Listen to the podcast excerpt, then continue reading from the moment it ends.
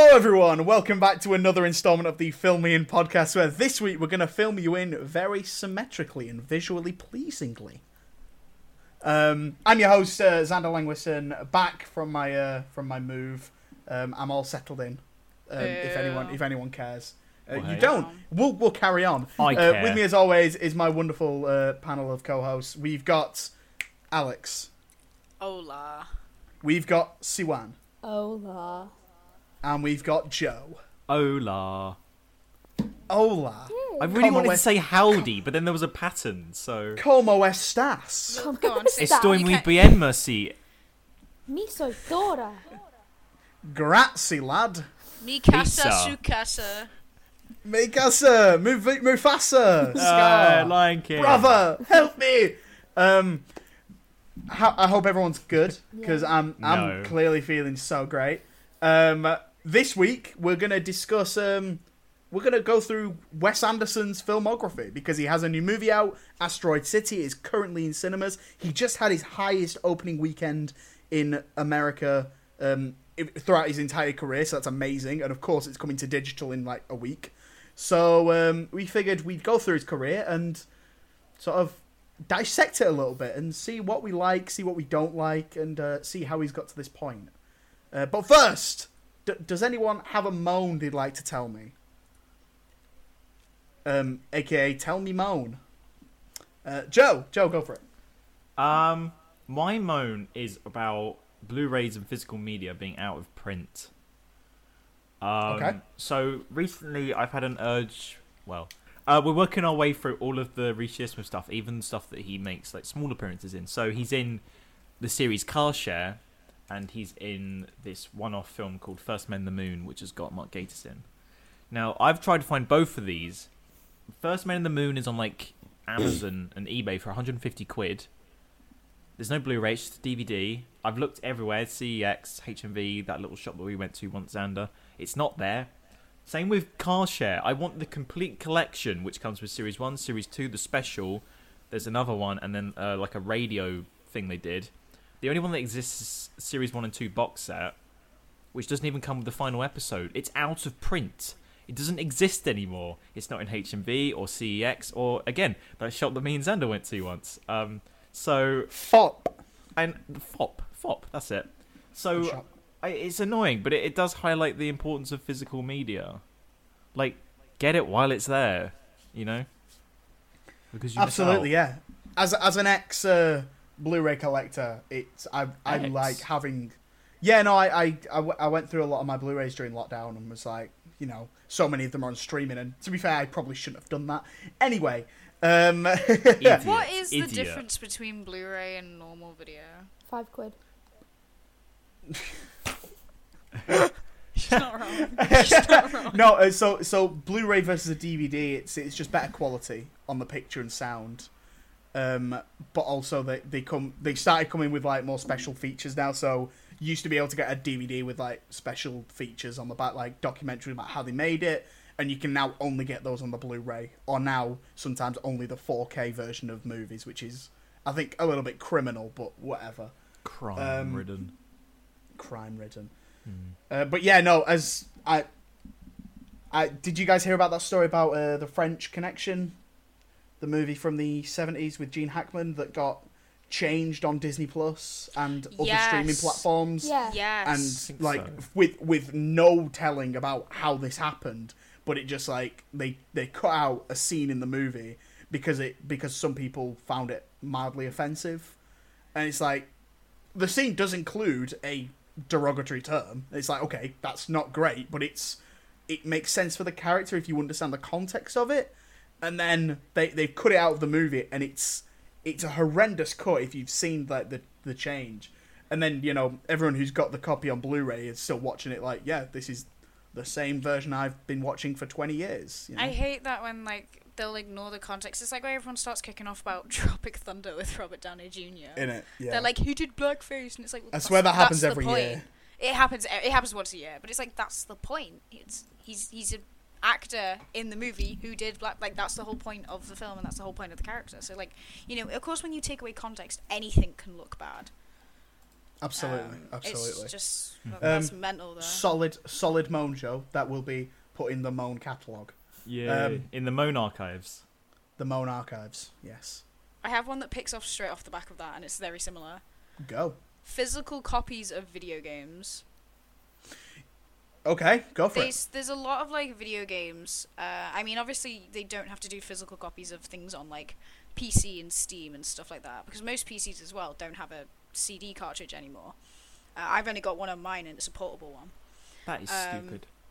It is really stupid. I I Oh. think it's like completely ridiculous to take away like this um kind of like. I mean, I don't know. You could say the thing, same thing about TVs nowadays that don't have DVD players automatically in them, or, or any like yeah, anything like this. You know, it's it's old media that's fa- failing out, but a lot of like video games, um, stuff like the Wii and the Switch, and and especially on consoles uh, like the Xbox and the PS4, um, or PS5 now. Oh God, um, they just don't do physical copies of a lot of the games on there anymore, and it's it's it's upsetting. Like they'll do a few, don't get me wrong, but. There's, they're really trying to get rid of the physical copy thing. I mean, the PS5, for example, released one version that had the CD uh, slit, and the other one didn't. So, like, depending on which PS5 you got, you could buy one, and all your game discs would be obsolete. yeah. And if you want the if you want the disc in it, it's like an extra. Was it an extra fifty or a hundred It was, it was, yeah, it was something like that. It wasn't cheap. So, I think, it's, I think it's just a bit annoying. Because if if anything, I use like my PlayStation to watch Blu-rays on. It- That is Yeah. my Blu-ray use my player. Xbox to do it. Yeah, I use my Yeah. Xbox. So I, I don't get why they're trying to get that out. I guess because it looks old-fashioned, whatever. But Yeah, yeah, but they, no. they need to remember who's buying the consoles. like, come on, it's gonna be like the load of us who were born like 2090s and, and stuff who like bought them and play them and, and you know are still used to that technology. So they kind of need to remember who's paying for it. exactly, exactly. That's Um, mine. yes, good moan. Thank you. Siwan, do you have a moan? I don't think I do. I've been. Try- Don't have a I don't moan. think Oh, I that's do. I've boring. been trying to Come on. Be also, angry about ev- everything something. everything's just been great for you this week. That's fantastic. Yeah. well, there's only great. there's one thing, but it's kind of similar to what Alex said last week.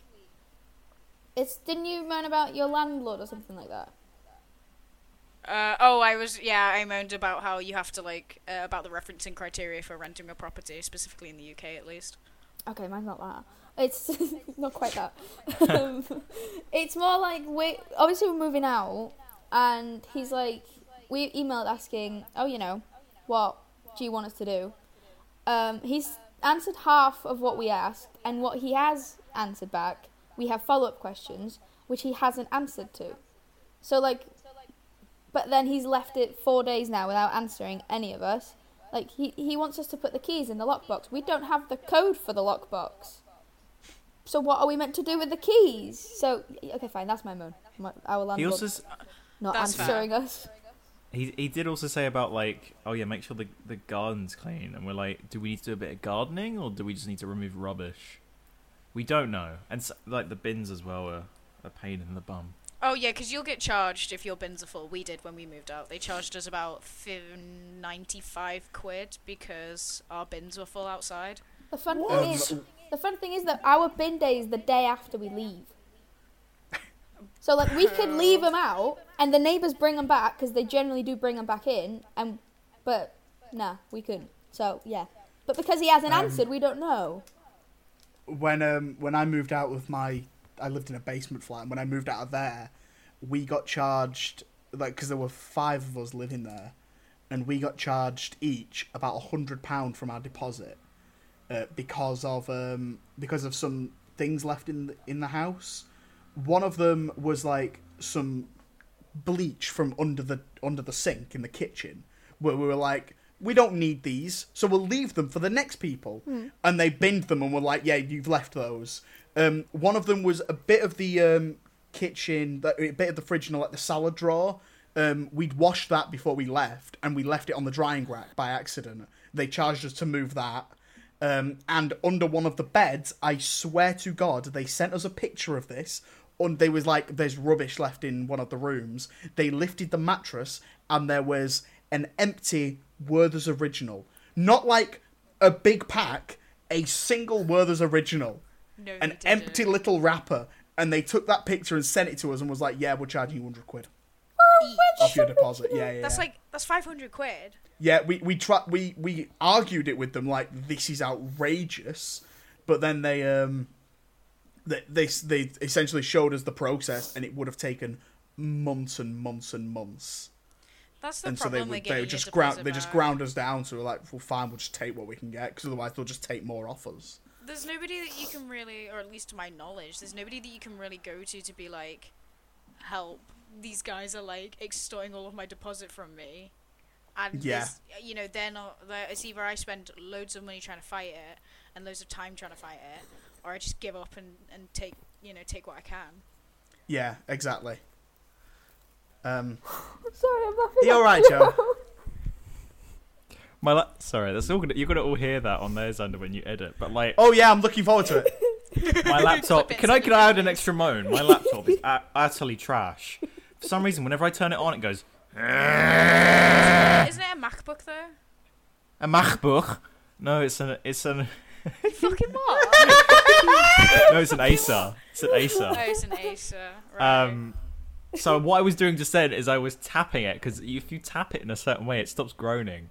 And also, I I, used to do that with my PC. Its hard drive was like loosely connected, and I just have to punch it to stop it vibrating, and it worked. Yeah, That's insane. and like, I turned it What over the before. hell? If I blow the the bottom of it, it might. If you blow it, it'll be quiet. Yeah. yeah, if I blow it like there, there, there, calm down. Oh, it's okay. Um, We're looking to getting you a new laptop. God bless you, Joe. um, I, I, I, I don't really have much of a moan. I, I guess I'll, I'll go with the fact that um, wait, it's not even a moan.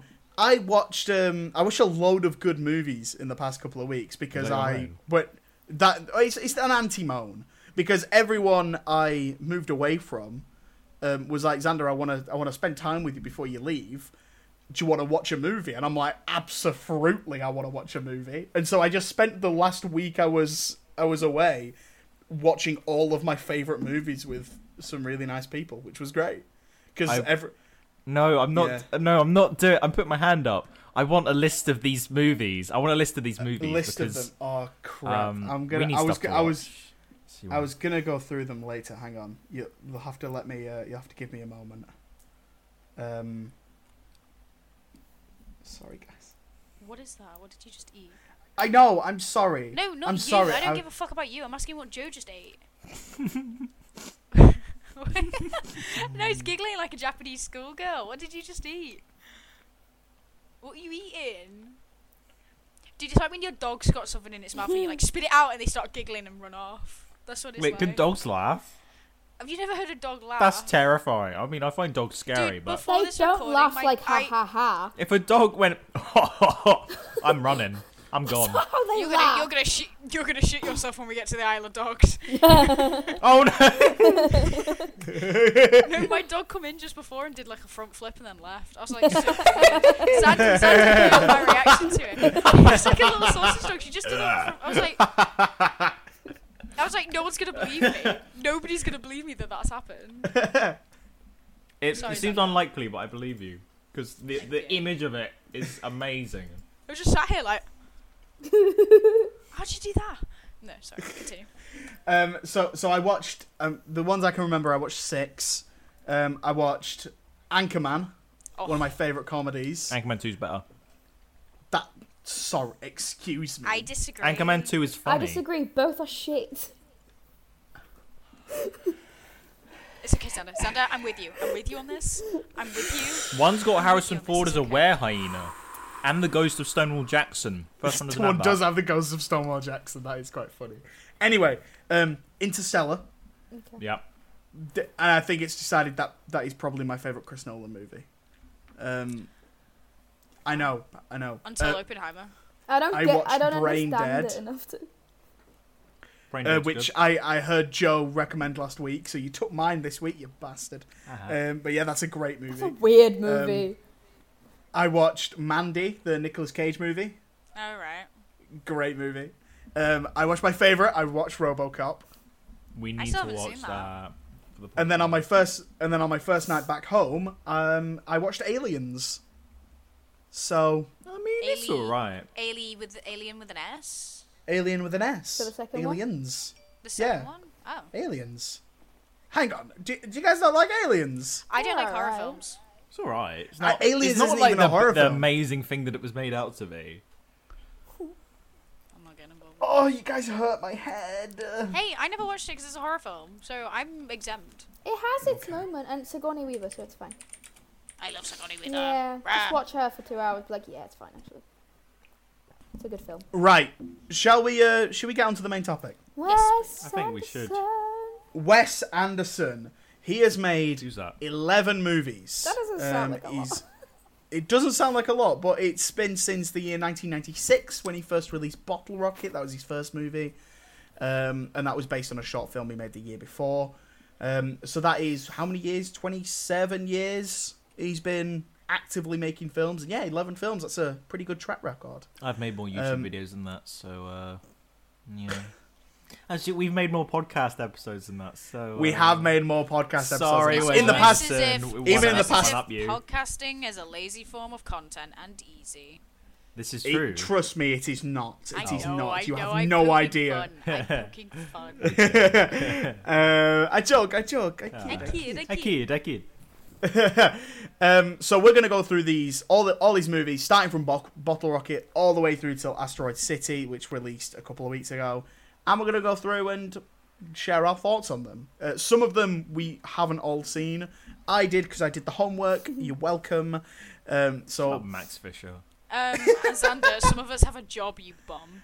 Yeah. Wait, I'm is your actively nickname Wes for. Sanderson then? I've been working. Okay. Wes Sanderson. We're calling you Wes Sanderson now. Um, so we're gonna go through these and share our thoughts, and then I've I've got some stuff at the end as well. Ooh. Uh, but first up, Bottle Rocket. I think I'm the only one that's seen this. yeah. Yeah. Go Okay, for it, sorry, Xander. this wasn't meant to be a flex. Okay, so so Bottle Rocket was his first movie, and it is so weird to see an unstylized Wes Anderson film because it's shot like just like a normal indie film. Like it's very cheap, but it's about a, a couple of friends who, one of them starts off in a mental asylum and he gets released, and the other one is kind of like trying to be kind of a gangster um, thief, and so then they try and plan these elaborate heists, and they never go very well for anyone. Um, and it's listen, it's low stakes. It's kind of cute. Uh, Owen Wilson and Luke Wilson are in it, and James Caan's in it as well. Um, good performances from them, but I, I didn't see what other people saw. I thought it was like a perfectly fine movie. So I guess we won't spend too much time on this one. Well, I was just looking at it um, now, and I noticed that Owen Wilson also worked on the screenplay. Yeah, he's if you look at his early career, he actually wrote co-wrote a lot of the early ones. Really? Yeah, yeah, yeah. So he's got writing credits, I believe, on the Royal Tenenbaums as well, and on the Life Aquatic with Steve Zissou And Rushmore as well. and Rushmore, and then um, Noah Baumbach has some writing credits on Fantastic Mr. Fox, and I think it's either the Darjeeling Limited or Moonrise Kingdom later on. Um, Who's so he's Noah? got he's got Moonrise. Kingdom, yeah. Noah Baumbach. Um, he wrote Madagascar three, Oh no. and then Oh. made and then made Marriage Story. Madagascar What? Films What? How a do what a you couple jump of films. from that? Mad- Madagascar And he- Films is such a good film. Joe, shut up. Madagascar was the best. Yeah, but it's a good film. I'm sad he about was, the cancel um, Madagascar 4. Sorry, continue. He was married to Greta Gerwig, but now they still work together. So he's he's written Barbie as well. Oh, that's that's, that's kind of sweet. That's sweet. Yeah. Yeah. That they still work together. Um, we'll move on then to a film that we have definitely all seen, Rushmore from 1998, Yay. starring Jason Schwartzman. Oh no, do you guys not like this? No. This was weird. This was like we we ordered a Chinese, and I was more interested in the Chinese than the than what was on the telly. It was just like a. Meh. Oh, yeah, but the, Chi- the uh, Chinese takeaways in our area are really class. It was really good. It was, it was literally just this little nerd, this simp, the ultimate simp, called Max Fisher who's simping. Okay, maybe I am, but I do it. No, I, I do it terribly. Um, but he's simping over this his school teacher who he's kind of fallen in love with, and he's like getting her. He wants to get a, a full size aquarium. He's he got the the Latin course reinstated because he learned that she likes Latin. Um, and it's that, and then I don't know. It's, it's just really weird, and it's a bit strange as well that it's just this fifteen-year-old wants to, you know, be with this older woman.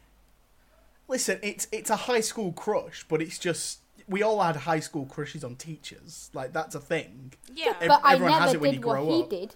Yeah, he, No, he kisses be- her. because She this talks about like, do you want a blow job and a hand job? It's like even 'Cause joking she's- about it, mentioning it, it's really weird. No, she's tr- in that scene. She's clearly trying to scare him. Hmm. To be to to because because then she says that. I don't think that like, would Whoa. that would work in court. That would not work in court. oh, I was trying to scare him by threatening a blowjob. Um, hmm, maybe not. Um, I think it's really qui- quite cute and it's just weird. It is weird. It's a weird movie, but that's you could say that about literally any one of Wes Anderson's movies. They're they are quirky. incredibly outlandish. Yeah, and I I love the relationship between Bill Murray and Jason Schwartzman, who plays Max Fisher. So Bill Murray's character, if you haven't seen it, is um, starts off as um, Jason Schwartzman's sort of mentor, but then becomes his his rival in love, which is it's really funny. It's a really silly concept, and I think it's I think it's even funnier that they are both such similar people um, and that by the end they do kind of reconcile that. I, th- I think it's a really sweet movie. Yeah.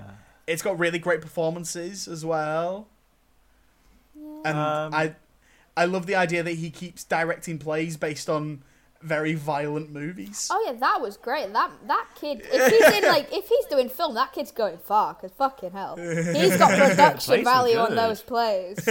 Those plays were better than the film. yeah, Yeah. I'd love to see his plays. Wrong. Love to see his place. Plays. Ah, that's a bit noncy. It's a bit noncy. Who saw the Royal Tenenbaums? This is the one I saw half of. I, saw I half have of it. not. I'm afraid. What were your impressions, Alex? Um, it was good. It was just, just good. I, I mean, I'd, I'd happily watch the end of it, I guess, at some point. I know that listen, Ben I, Stiller's in it, so that Ben must Stiller mean is in it. I love Ben Stiller. I love him. I don't like Ben Stiller. Oh, Why? Ben Stiller doesn't like you, Xander. Oh, that's great. Why? No, I think wait, wait, why? Because I feel like he's he tries to play like the lovable schmuck in most things, and he's He is really not good at that. Like in Night at the Museum, I just want to hit him. But Hey. then you watch him in Dodgeball or Tropic Thunder, where he's being an asshole. He's so good. He's, He's so good good. as Alex the Lion. And in this, he's also like He's the Lion. Yes. Did Didn't you not know that was back, Alex the Lion? I did not know. Do you know who voices the rest of them? No. Well, right. So Chris Rock is the zebra. No. Jada Jada Pinkett Smith is the fucking hippo, no. which is why we're never gonna get a Madagascar four. Or they're gonna slap each other. And then and that then guy from David Friends. is- Schwimmer is... the fucking giraffe. And freaking Sacha Baron Cohen is King Julien. Borat is King He Julian. is. Yeah. It's got a How weirdly did you good not know cast. this? I don't know, bro. I just enjoyed the films and went on with my day. I'm not a fucking. And then I play Madagascar. Hey, hey. I play Mort. Anyway. Um, yeah. I could But- see that. but- Live why action do Yeah, you, but- Why do you hate? No, we've already. Because when it, whenever he plays like this lovable schmuck, I just don't believe it. He co- he, he looks he kind of looks slimy, What and I about think in he work Zoolander? he works better when he's not being himself. Like I think he's really good in Dodgeball, Tropic Thunder, and in this. He's, He's still like Hutch. he's still likable in this, but he's like not just that one narrow thing where it's like, oh, I'm trying to get my life together. it's it's not that. It feels very different, and I think he's really good in this. I can respect Um, and I I really th- this is like the first time you sort of see the beginnings of the Wes Anderson, like you know, big cast of wacky characters, quirky characters that are sort of like like because there's quite a few of these that are like family orientated, Mm-hmm. um, and this is you know obviously it's a huge film about a huge family. Um, I think Gene Hackman's really good, and I think his progression through the movie's really good and believable, which is a problem I have with a film later on down the list. Um, and I think I think Gwyneth Paltrow's really good. I think we all forget that Gwyneth Paltrow used to be a, a real actress Yeah. and not just turn up in the odd Marvel movie and make everyone l- uh, smell her vagina. like she's uh, she was actually really good in this. Please say that's the clip for this episode. Uh, yeah, I'll stick that up on Twitter. um, and and it's heartbreaking at the end. I think the ending is heartbreaking. I, th- I think it sort of it has a problem that some of these some films around this era has for Wes Anderson is in that it's a little bit too long.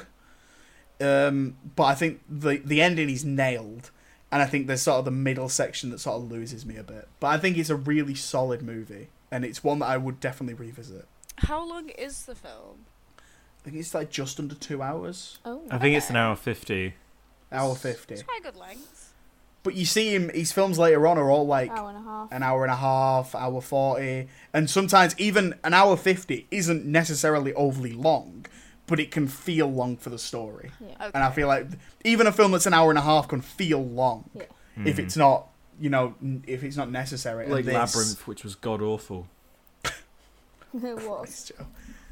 Um, like like Bottle Rocket was about an hour and a half, and I felt like you know there's I it feels that too went on for a while. long. Yeah. it was like Yeah. the Batman. That was like nearly three hours, and I was just it just went so quickly. You know. I It- just- which yeah, it, that, that just happens. Um, so yeah, the Royal Tenenbaums. If you haven't seen it, I, I think you guys would like it. So do go and check it out. It's uh, it's a good time. I will try and watch the rest of it. Let's move on to I think probably his most divisive movie, which is uh, from 2004, The Life Aquatic with Steve Zissou. This is my feck. s- f- this is your feck. my feck, bro. No. This, Your your feckin' favourite. this, this is my second favorite Wes Anderson film. I think I, I rewatched it today just before the podcast, and I fell in love with it all over again. And I cannot understand the criticisms that Xander has against it. I have criticisms against it. Ooh. Um, Uh, I, it was when when I watched it, it. This is the one that's too long. This is it's two hours, and I'm like, this could be about half hour shorter. This genuinely, it feels so long. What bits of it would you cut? Some part of the middle, may, may, maybe some of the pirate stuff. I feel oh like that. no, the pirate stuff was the best. You get to see Bill Murray run across a yacht with a Glock and start I- like shooting at pirates in speedos, yelling, "Get off my boat!" I I also think that this um, I think after with time the movie has grown on me because I I originally was like this is like a five out of ten, but now I've I've thought about it more and the ending is so poignant. The ending's beautiful It's a of very this beautiful movie, ending. and I think it it's then since then become a, a six out of ten, and over time I could see myself liking this more and more. So I'm I'm I'm okay with it being like low down at the moment because I don't think he's not made a bad movie. This isn't a bad movie. Mm-hmm. It's just I think it has problems. It does have some world class line deliveries though from specifically from Bill Murray. He, Yeah, he's he's really good. Bill Wait, Murray, Xander. Bill Murray in this is incredible. Xander, by any chance, does this does this film have world class line deliveries in it? Okay, yes, I said that to you guys in the build up before this, Joe. Thanks, thanks for reminding me. Just- I think I to said it to you. I think I said it to you on the phone as well the other day. this is number three. So The thing that I really like about The Life Aquatic is it like, especially the underwater scenes, they feel so surreal. And I Yeah, wish they that the film had more underwater scenes. That is like my biggest gripe with it. I think I would have loved to see more. I think the, the like all the animals being stop motion was incredible, um, and really? all the animals in the film except for Cody the dog were all Mate- stop motion. Maybe this is what kind of led to him doing Fantastic Mr. Fox and Isle of Dogs. Xander has his hands up. Um, do you know who um, helped him create those animated sections? You guys are gonna Who? love this. Who? Henry Selick, the man who made Wow. that? The Nightmare Before Christmas and Coraline. Oh, okay. Oh, He That's helped cool. Wes Anderson make those underwater scenes. I want to watch sections. this film now just for that. No, the underwater scenes are like uh, all the animals are all stop motion. Uh, like at the beginning of the scene, a little boy hands Steve uh, a seahorse in a bag, and it's just a still of the seahorse like wriggling around in this little plastic bag, Yeah. and it is so beautiful. And like the, f- the the crabs on the beach fighting each other, and it one of them just takes one of their claws and like scuttles off. It's just so brilliant. And it's we obviously there's this. the there's the big finale of the scene, which you guys haven't s- the, of the film, sorry, which uh, you guys haven't seen yet, so I won't necessarily Yeah. spoil. But it's it's so beautiful. It is. Um, It is. Um, I think it's got a really great Owen Wilson performance. I mean, Owen Wilson is in nearly all of these, Mm. so like it, it's bound to have him in somewhere. But I think he's he's really good in this. His character is so lovable, and also there is a big mystery, you know, as to whether he is or he isn't Steve's father in the film. Like that. Steve's son. Steve, Yeah, I'm so tired, right? I know what you mean. I know what you mean. Go it's for it. there's a big question at the end of the film which still isn't answered as to whether or not he is Steve's son. So it's it is really really interesting, just his character and his whole character development, especially his romance with Cate Blanchett's character. Um, Yeah. which I think is really adorable. I um, I'll be. Uh, Cate Blanchett's accent annoyed me mildly because Really? it it felt like it was some sometimes slightly more British. I in some scenes brilliant. than it was in others. I think there's there's a, I think it's just one specific scene that I was like, this sounds more posh. it sounds more British, but maybe it's because she hasn't hadn't been on screen for a while. I don't know. I also think sorry, Joe's got his hand up. We'll go to Joe. No, no. When you were talking about Owen Wilson, you said he's in almost every film. When we were watching Rushmore, there's the there's a character that sounds just like Owen Wilson. I think it's like the the gym teacher or the the, the I don't know. There's some. It, it's when they're outside and he Owen starts Wilson talking. is credited as being in that film. so did they dub this character with Owen Wilson? I'm not too sure. He is credited in the cast. I don't remember seeing Huh. anything. Yeah. I see. Unless that was Owen Wilson and he just looked really different. It wasn't Owens. No. The dude's nose was straight. Oh god. Oh, bad don't listen. Don't listen to her. Don't listen That's to Owen so Wilson. rude. Yeah, Whoa, So we're gonna have to one kick you out of Owen filming Wilson. podcast now. His nose is great. You've Owen Wilson is no longer a fan of this podcast now, No, guys. Yeah, no, because you just you just you Owen- disrespected. Oh, him. no. Owens, please, I'm sorry. Come back. Uh, one thing I will say just before we move on is my favorite scene out of this entire film is when Jeff Goldblum hits a three-legged dog on the head, f- telling it to shut up.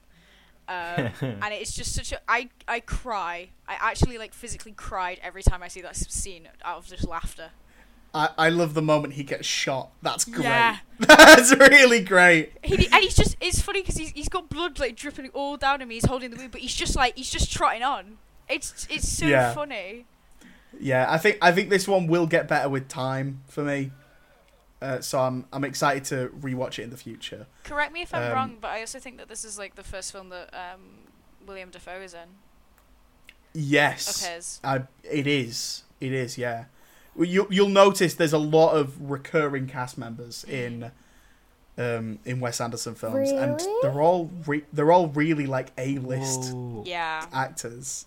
I mean Asteroid City. What? we'll I never to. knew that. has, like, Crazy. incredible Astro cast. City is when like all of them come together. It's like the Avengers of A list actors. um, I think my my problem with Life Aquatic though mainly is a the the the length, and I think Bill Murray's character is just too awful for most of the movie. I think he, he there, there's a redemption there, but like it just I feel like it takes too long. He's still like not a great dude. Um, the thing, no, the thing with Steve's character, I think, though, just to counteract that really quickly, is um, he's meant to be, he's meant to be just an asshole. Like, Yeah, absolutely. Yeah. and, and I think that he does be, he's, he's an asshole in a very good way. Like, it's clear that like somehow he cares for his crew, but at the same time, you know, he's more worried about them losing the funding for their new expedition in order to find the creature. Yeah, he has he has priorities. Yes. Yeah, absolutely. Um, and Bill Murray's really good at that sort of. arseholery. Isn't that Yes. just Bill Murray? What was that? Sorry, someone. Isn't that just how Bill Murray seems to be? Yeah, in general, yeah. I mean, I'm sure he's lovely, but also, I, I, I, He's really good at playing a dickhead. I might be scared that Really him- good. I think. See, that's it. He's. You notice that he does play slightly different characters because in the Royal Tenenbaums, he's not. He's not an asshole at all in that movie. He's quite a sweet man that's just sort of tied up in all this family drama. That's And he's a badger in Fantastic Mr. Fox. and he's a badger. That's a real challenge for And him. And he's a dog in Isle of Dogs. Yeah, he's a really Yeah. cute dog, but we'll get on to it. Really cute dog. Um, the next film is The Darjeeling Limited. One we've Adrien seen. Brody, my beloved. Oh no, she love has a crush on Adrien. I Brody. him. I think Joe he looks doesn't odd. Joe, Joe thinks he looks odd, I think I he understand great. all her other crushes, but Adrien Brody, No, He's I respect he's an odd-looking man. I, I respect this I- crutch. he's I in the I- penis, so like He's it's really in the- weird. Sorry, he's in the The penis. pianist. In the pianist, Right. Okay. It just sounded like you said he's in the penis. he's So- in the penis. That's what This You the heard it here that's going on first. Twitter. This is what's going on Twitter, fellas. Adrien Um, Brody is in the penis. I mean, to be honest, all three of them in the Darjeeling Limited, they're all just good looking in a very weird way. I it's agree. a, it's a very good comfort film. It's It just three blokes on a train going on an adventure to see their mum. I liked it. Yeah. Can't relate. So- Um. so So get a mum then. Yeah, I lost my dad and I just got a new one recently, so.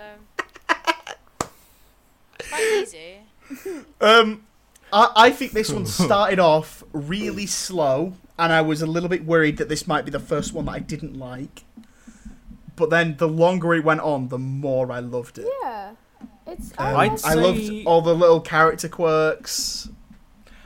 I love. There's a scene at the beginning that I really laughed at when Owen Wilson's ordering every, ev for everyone like, "Oh, do you want the fish? You want the fish. Oh, do you want chicken? You get the chicken."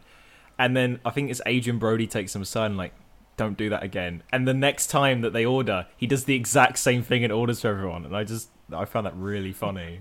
Yeah, he, he well, that's it. He says, he says, um, I'm, I'm not going to order for you, but you want this, right? And he's like, yes, I do want that.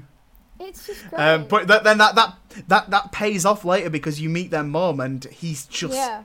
he's their mum. Like it's Mm. He's the really exact cute. Same.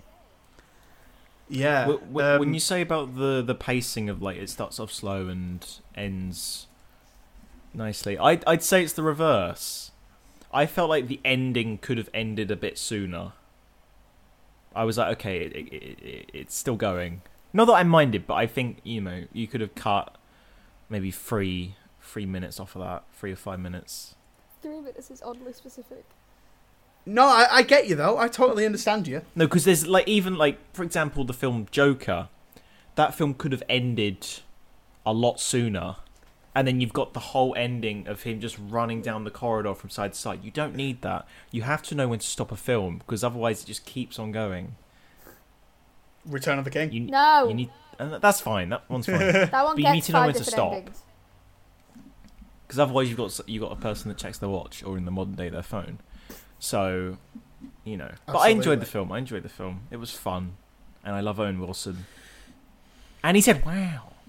So And you started to see like Wow. more of the Wes Andersonisms. Like the Yes, it looked more like it. it did. Yeah. So yeah. Um, and I, I was, um, I, I was thinking about this having because I watched all these in order of release, Mm. and you can sort of see how, how the progression comes through, and I don't think anything actually fully like looks properly like a what you if you say a Wes Anderson film, what you probably immediately think of is something that it doesn't start until Fantastic Mr. Fox, because then after that everything is sort of more precise and visually pleasing, as I said at the start. Um, and you see sort of the beginnings of that in this and in Life Aquatic. Go on, Alex. This is uh, this is something I do enjoy about Wes Anderson compared to other kind of I don't want to say gimmick directors, but like if you watch the film, you know it's them. Like Quentin Tarantino, Yeah. for example. With Wes Anderson, we've seen his like evolution, and it's getting better. Like Yeah. it's getting so much better. But then you look at Quentin Tarantino, who's been going on, and what was his most recent film? It was Once Upon a Time in Hollywood, wasn't it? That was Yeah. such a bad film. It was really abysmal. It was two hours of montages and then a fight scene at the end. I skipped to the fight scene. The the entire film was so boring. Like it just bored me out of my mind. But that's like a Xander's looking at me really terribly right now. But you see some directors that evolve with their style. They do it really, really terribly. But thankfully, you know, Wes Anderson's going in the best direction possible. I think we're gonna have to do a hot takes episode with with Alex. Ooh, can we do a hot takes episode? I have a lot. Yeah, absolutely. You have the most hot takes. Thank you. I I I actually think Tarantino's like I, I think Once Upon a Time in Hollywood is one of his best. That's a that's abysmal. We're we're gonna do a hot takes episode. He's I haven't seen it, so it must be bad.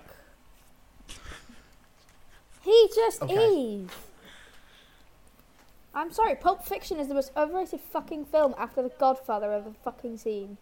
I've never seen Pulp Fiction to be honest with you. It's shit. Can I just Nah, say, Xander, listen- Xander, do you remember at the beginning of like this this revival of the podcast when we were like, let's get have three F words Oh yeah, per person per episode? I ruined that because I I end every sentence with a swear word. I think. Whoops. Sorry. it's fine. No, no, I'd say keep going. Okay. I keep Worse. fucking going if I want to keep fucking going. Get worse. Fucking. Anyway, yeah. Okay, ble- I bleeped the c word in the last one, so be, be This consistent film- with that. This film is definitely the beginning of um, more so his style, and it, and obviously as we go forward, it only goes on. It's onwards and upwards, really. Yeah, absolutely. I um Yeah. I really like the the bond that the three brothers. Oh yeah, of- that's one of the best things about it. y- yeah. th- They they really come Mm. together by the end, and it's really beautiful. It's really sweet. Um, yeah, I love, I, I love all the scenes. I mean, most of it's on the train, but I love all the scenes on the train. I love how, as well, the movie just like, it takes a beat halfway through, like, and has this really tragic moment that has that comes out of literally nowhere, and it affects them all so differently oh yeah. and and I think I think it's interesting as well going through all of these films how each one of them deals with grief Do you know the f- because Do you know the scene with the go on. feathers? They're in the feathers, right? yeah yeah yeah I I was watching that and I thought, oh, does the feathers keep like? And Joe thought I made a good point when I said it. He said like, oh, do the feathers kind of like show where they are in? I think probably dealing with their dad's death. That because like Jason Yeah. Schwartzman's character lets it go. Um, Yeah. Owen Wilson's buries it, and Adrien Brody just holds on to it. And I thought, oh, that's are they? Just, is that how they're dealing with the death? And then Joe said, oh, that's a really good point. I'm like, "Mm, thank you very much. But That's like, exactly it's it such is, a yeah. simple and like subtle scene, but I'm just like, I love it. I, I, I didn't think about it shits like that, but you when you put when you point it out, it seems obvious. yeah that that's a, that's a really great spot Siwan that's yeah th- th- I think this movie as well it like Joe said it's a comfort movie Yeah. I, I could see myself putting this on on a Sunday afternoon and be like oh this is I love these Yeah. guys I, th- I I think maybe it is a bit too long. Like I think only you- by uh, a few minutes Yeah, only by a few minutes. Only by three. Um, yeah. Um, I, I just I, I really loved it. Um, Mm. the stuff with the snake that was funny and the pepper spray. He, he didn't Um, kill myself. yeah. little, little, little fact: um, the girl on the train who's called Rita, she's in Doctor Who, who also plays a character called Rita. and I thought, oh, she, she has an actor She's playing in- character called wait. Rita. The hotel is that She was in the God Yeah, Complex. God Complex yeah hmm and Centurions. And Centurions. ah Ha ha. That- Actually, weren't we simping over her when we when we watched that? Centurions. Yeah, you were. Yeah, we were all like, "Oh my god, she is su- she is amazing." To be honest, I think while watching Centurions, we simped over everyone. I love Yeah. Centurions. Cent- Centurions is such a peak. Does anyone have any final thoughts on r- um, what, what were we watching? the Darjeeling Limited before we move on. Very cute film with Adrien Brody being really fucking hot. We we got we got cameos from Nicole Kidman No, we didn't. and Natalie Portman, we Who's the did. one? Natalie Portman. Natalie Portman. That I saw was- Natalie and- Portman. That was funny that she's just there for like that thing, and it's like, okay. Nicole Kidman. um, and also she's bald because she shaved her head for V for Vendetta. Ah, that that, makes makes sense. sense. Also a good film. Uh, Yeah. Not by Wes Anderson though. Um, but we, we also yeah, it was also Bill Murray in it for like two scenes. Well, yeah, I think that's a really great moment at the start because we're following Bill Murray trying to follow his train, and he misses it, and we're like, oh, he's about to get on this train, and he's our main character, and then Adrien Brody runs past him and gets Yeah, on. runs past him, Siwan. I looked down. You, you turned to me. I was like, "How did Adrien Brody get No, in wait, front wait, of wait, him?" I was like, well, context- "Because he ran past him." For context, I was eating a cake and I looked down to get the slice of cake. Apparently, the cake took importance over the Darjeeling Limited. I, was, You heard it here okay. first. I didn't want to get Um, too big of a piece. Let's move on to Joe's favourite. It's Fantastic Mr. Fox, It's based on the shit. Roald Dahl novel. um, no, it's not. It's not. It's not. It's not. It's not. I'm kidding. I'm kidding. I just wanted to rile up Joe. This this this film is a literal work of art. I remember watching it when I think my my dad's sister. Uh, what's that relation called? Aunt. Auntie. I think my auntie. Oh, sorry, bought- aunt! Oh, Aunt! fuck off. I think my auntie bought it for the Oh. family Oh, as like my a family aunt! present. Do at you want me to say it in Welsh? Yes, please. Auntie. I think my auntie Oh, it's just the uh, same thing. bought it. But did I say it wrong? No, I just said the same fucking This thing. episode has derailed so much.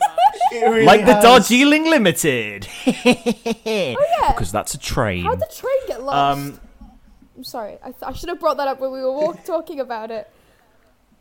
I just want to talk about my. Sorry. Keep going about your Um, auntie. So the, so so basically, I uh, the, my my auntie bought it for the family as a Christmas present, and uh, I heard at the time that it was really weird, and apparently Roald Dahl would turn in his grave. so I watched it and I thought, pretty good. And then I don't know at what point I realised this was one of the best films ever made, if not the best. I don't know what point because the first time I watched it, I was like, it's all right. I when did this happen? But it is. How did this happen? Um, that's a Ratatouille reference. But um, it was. It's such a lovely film. Every frame is a painting. Um, it's so wonderfully crafted. Like you could pause that film and just appreciate the work that's gone into each frame. Um, I don't I know. am- It's again a comfort film. Wes Anderson is good at these. I had It's a just- similar feeling with that film. I watched it, and the first time I watched it, I was like, "This is pretty good." And then Hmm. I came away from it, and then a few years later, I rewatched it and went, "Holy shit, this is my It's favorite film ever." So It's- I don't know really- whether we just didn't appreciate it when we watched it the first time, or Yeah, it's such a, a warm and cozy film as well because you got. I think this is the one where like the Wes Anderson colors color palette comes into it. yeah. because you've got these these oranges taking pride of place. Um, but I, I don't know a lot about the the book by Roald Dahl. I don't know how accurate it is to it, but I don't care because it's a really good film. It's it looks really nice. I think everyone involved should be incredibly proud of themselves. Um, the pu- I saw the I saw the fox puppet in person and it was it was beautiful. Like I was like, "Mom, Dad, can you take a picture of me with it, please?" And there was there was a good chunk of photos of me standing next to it. Um, I don't know, it's wonderful. I could throw it on at any time, but it's only an hour and twenty something minutes. It's so It's easy to just watch. Um, yeah, I love it, and I've got the you know I love it so much. I've got the Criterion uh, Blu-ray of it, which has an amazing cover. I'm not sure I've ever heard anybody say a bad word against the film. No. I think some people said it Um, was weird at the time because there, there there are some weird moments of like uh, Mr. Fox just smiling like Oh, and I when love the, the models just glow. Um, but Th- I, that- I that's love that great. that's so great. That, see- Like- see, this is one thing that these that, that Wes Anderson can do in animation. It's make these just weird, surrealist moments, and they just everyone can get on board with it because it's like, yeah, no, it's it's animation. Like, 'cause you can do this in like this. There's a lot of scenes actually in Fantastic Mr. Fox which I recognize. Well, not scenes necessarily, sorry, but like techniques such as the spotlights and the weird little growls and the smiles and stuff, which I see in some of his live action film films as well, especially the French Dispatch. And I will mention the part um, that I'm talking about when we speak about it later on because it's one of my favorite sections of the film. But he's able to do these like tricks that he normally does in these stop motion bits, also in live action as well. And I think that kind of Hmm. just puts more, you know, um, I think that just confirms more so how talented he is as a director. I, I think his directing is perfect for stop motion. Like, I- as I said before, maybe I haven't seen the the Steve Zissou, but that was perhaps a test or like a he did it and was like, I want to do a full thing of that. Um, Probably. but yeah. no, it looks You really can nice. definitely what, see that it's the early works of Fantastic Mr. Fox style animation there. yeah. Yeah. What what is a cool detail is that um, to have the the lines feel natural, you'd have George Clooney recording in a field. Or like when they're on a bike, you'd have George Clooney on a bike and they'd be shaking it in a field just to get that naturalism. Amazing Um, casting because George Clooney is so charismatic and you believe every word he says. I love him as Mr. Fox. Like oh, the whole cast. You got Kylie. I love Kylie, um, the little guy who's like found Little minnows under the sink. Um, I, it's very quotable. Every time I hear the number nine, I don't. Not only do I think of Inside Number Nine, but I think of um, the Whackbat scene where they're like, "Divide that by nine, please." I always say that out loud. I don't think anyone gets it, but I will always say it. It's. oh, I love it. And I, I wish I could do the, the, the cool sign that Mr. Fox does, but I cannot whistle. So it's depressing. That's not going to pick. I up love on the um the, the fact that the song because because that song is from the book. Um, the the song is sort of used in part of as part of the score, Ooh. especially during the ending. Ooh, It's so- because it's quite intense as well.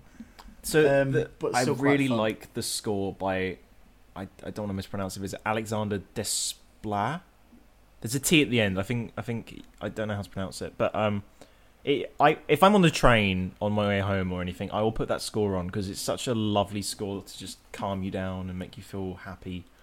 Um, as you say with the Boggis Bunce and Bean theme, that comes into like when when they're throwing the pine cones and everything's being set on fire. You've got the singing of the children with that, and then you've got like the main theme, and combining them together sounds so cool. Like I get chills when I watch it. I'm getting chills It's- just it's talking magical. about it. I want to listen to the soundtrack after this, but it's a magical. Can we watch that tonight, Siwan, please? It's a magical film, though. It's it's beautiful, and if you haven't watched it, do yourself a favor because it will probably go to the top of your film list, No, tonight you're watching Life Aquatic. That's what you're watching tonight. and that, and that. Um, Siwan, do you have anything to say yeah, about sorry. Does anyone else want to talk about it?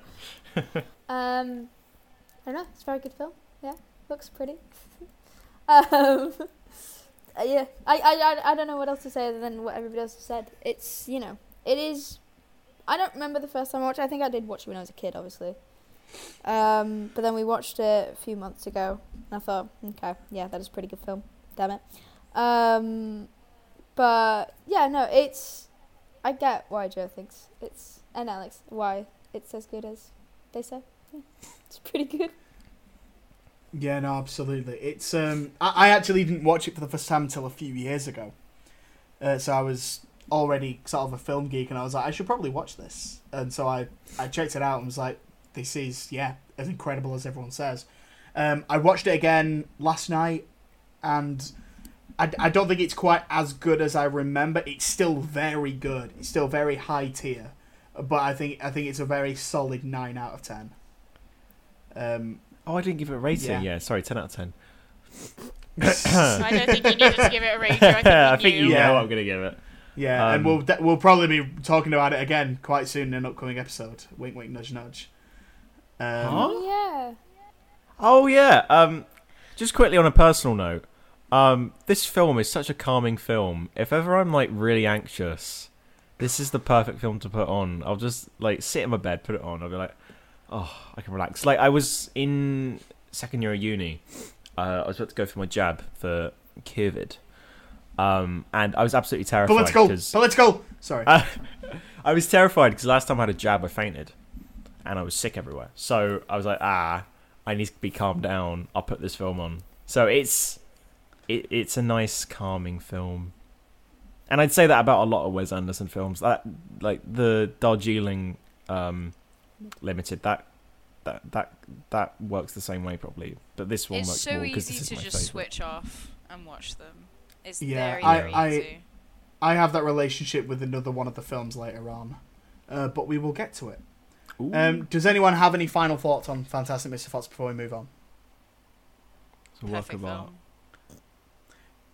Then let's move on. I, like like I said, uh, I I think um, th- this is really the start of you see the style in its fullest form of every frame is a painting, and um, the the fact that like everything looks so symmetrical and everything is quite visually pleasing. Um, so we see the real beginnings of what we f- see the full force of that in Fantastic Mr. Fox, and then from here on out, everything sort of you see a brand develop for Wes Anderson, uh, which is which is really great. Um, and his next movie after that was uh, three years later, um, Moonrise Kingdom in 2012. Just me. No, I've Um, seen it. I've seen it. I've seen it. You've seen Moonrise Kingdom, cool. Um, I really liked this. I was so I went to bed last night. I've just finished Fantastic Mr. Fox, and I was genuinely excited to watch this because I thought if because I hadn't seen this before, I hadn't seen much from it, and I thought if this is how I think this is going, like Fantastic Mr. Fox is like this this style of filmmaking, the next one is going to be that in live action. I'm very very excited, and I was not disappointed because it's it's exactly what he is doing now, but just you know ten years ago. Um, I think it's got a really great uh, great central performances from um, what's his face Bruce Willis and Edward Norton. It's it's a shame that Bruce Willis never really worked with him again because he's he's quite fun in this. No, but I do get what you mean. It's nice to see. It would be nice to see Bruce Willis in more kind of not Weird roles. weird roles, not just being shoved into an action movie and being like, Yeah, "I'm Bruce Willis and. I shoot a gun." You know? Yeah, exactly, exactly. I get what you mean. Um, Ed- Edward Norton's great in this. This is uh, the start of his relationship with um, Wes Anderson, so he's in every film from here on out, which is really great. Because Edward Norton's such a weird act. He's so weird. He's, such a weird funny guy. Guy He's- isn't he's He's close- such a funny little guy. He's really close to sounding like Ben Shapiro. His No, he's voice, not. not not his No, beliefs, not. but his voice. No, he's not. no, No, I don't know where you were getting that from. I don't know. I'm just thinking of Edward Norton's voice. It's like, um, I'm just thinking of that. Probably Um, nothing like that. But yeah, th- this follows um, a a boy scout who meets a girl. They're bo- they're both like what twelve years old or something. Very and young. they fall in love and decide to run away from either their, their the scout leaders and their home. Dog. Um, and it's really sweet. It's it's really cute, and they're just they're just desperately in love with each other, and they've got like a proper Wes Anderson relationship. Um, it's it's just very cute. I, I, I think it's a bit Any- weird. I think it's a bit weird. Of course you do. Is it because it's about twelve year olds being in love, Joe? Yeah, because that, weird because that's not watching that. weird. Jesus that's not Christ, weird. It's only Joe. weird if you think about it in a weird way. It's not weird unless you No, start thinking about it make sexually. really- you know? weird. Really, it's you, Joe. You're the weird. It's here. not weird, uh, Joe. It's only weird if you start thinking about it sexually, you nonce. I'm not. Yeah. 12, 12 year olds fall in love. That happens. That happens, Joe. Shame. Yeah, Joe. sorry, it never happened to you. It still hasn't. Oh.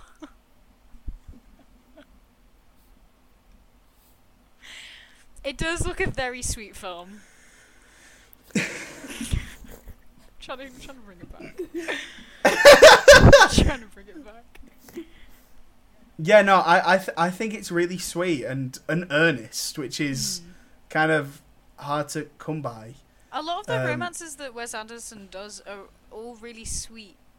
I don't know, even Yeah, if no, it's like a small little romance, like in Life Aquatic with Owen Wilson's character. I just thought that was really sweet and cute. Yeah. And um, what other romances are there? There's the um, There's entirety of Fantastic Mr. Fox and, and entirety Mrs. of Fantastic Mr. Fox, um, the entirety of Rushmore. Yep. Um, there's there's a really cute relationship in Bottle Rocket. Royal Tenenbaums, Gwyneth Paltrow and Luke Wilson. Grand Budapest um, Hotel with um, Budapest Hotel. the Isle of Dogs has that. Oh yeah. Um, the French Dispatch has that in moments, and Asteroid City has that as well. Like he's, yeah, I, I really like his take on like the idea of love. I, I think he's I think it's really cute. um, and it's done really well here. Um, and the movie looks really pretty. It's a lot of greens and blues because it's all mostly set in the wilderness. And yeah, uh, uh, it, there's not much really to say about it because there's not. It's very bare bones because you know there's. That's what most of these movies are. They're they're bare bones plots, and then you've got these wacky characters you put in there, and they are they make the story. Mm. Um, I- it's yeah. Go on, Joe. I was gonna say, I think first time I saw this was when it premiered on Film Four because I remember there was like a mini documentary beforehand, and I think my either my mum or dad came in the room and, and saw a bit of it, and they were like, "Joe, is this is this by the same guy who did Fantastic Mr. Fox?" Because it, it has that recognizable style. It was like Yeah. the the camera that moves on a on a on a pin. I don't know how to describe it. Like ninety degrees. Yeah, yeah. I'm ter- describing that terribly. Um, and then you have like characters off to one side or completely central. Um, it, yeah, he has that style, and it continues into this movie, and it's good. Absolutely.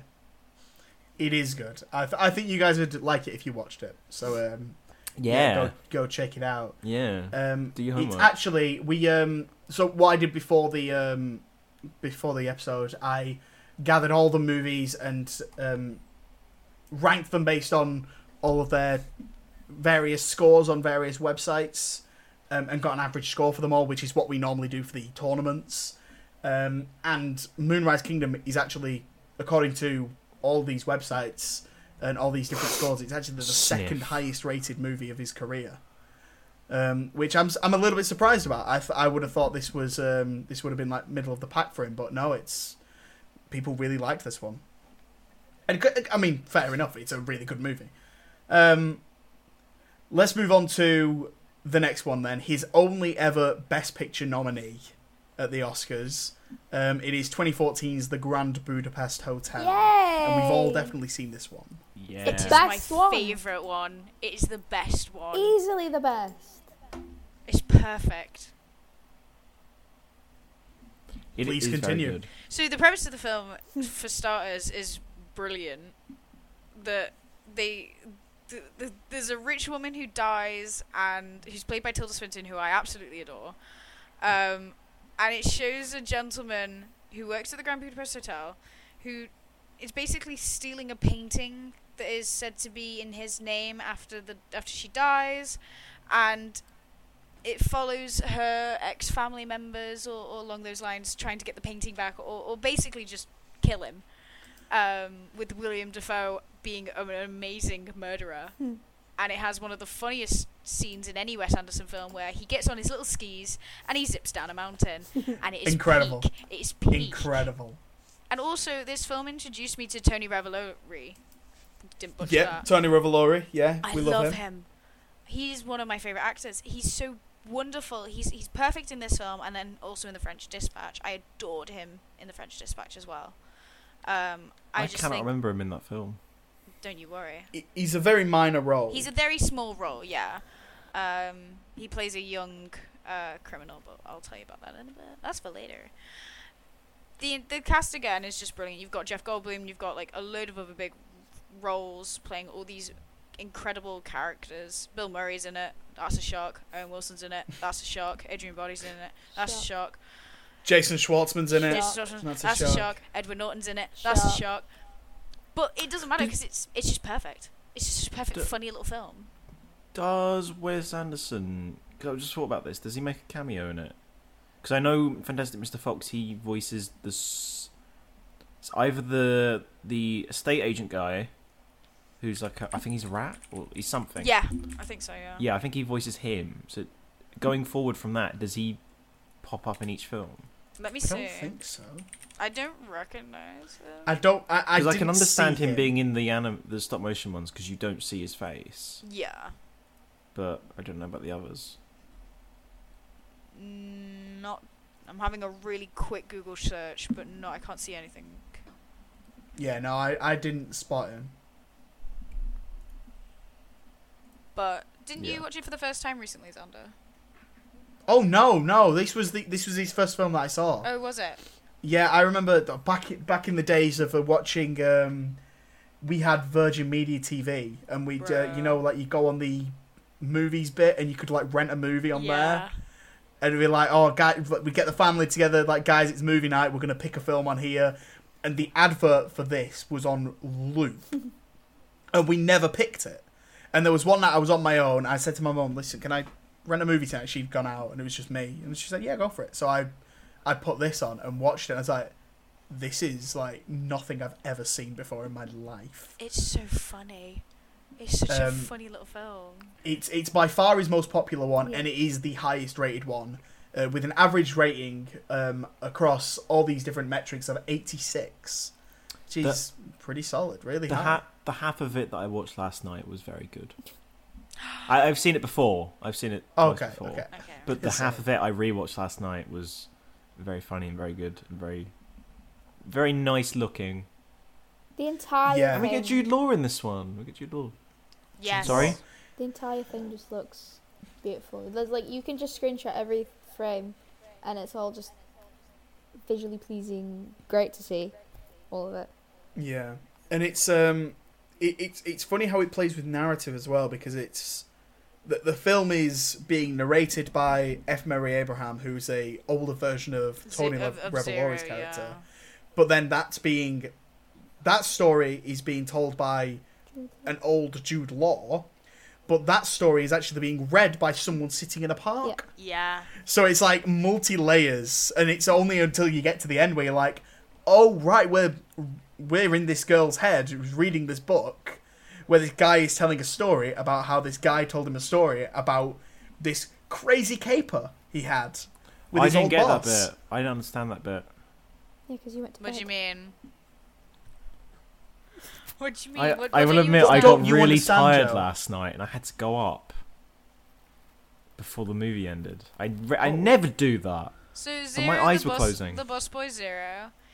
Yeah, He, i an older version of him is telling it to this author who writes a book about it, Jude Law. Jude Law. Jude Law, Mhm. and then we are seeing it through the perspective of the girl who of a girl who is reading the book that Jude Law wrote.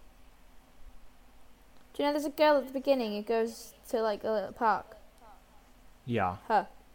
We're reading it through her eyes, technically. She's got a heck of an imagination. Uh, Yeah, she, Wait, she so, like, the stuff we- people. The stuff this with is Jude not Law- complicated, Joe. It's This not is that not Stuff with complicated. so the stuff with Jude Law. He wrote the book. But is she reading? Yes. She's reading his book.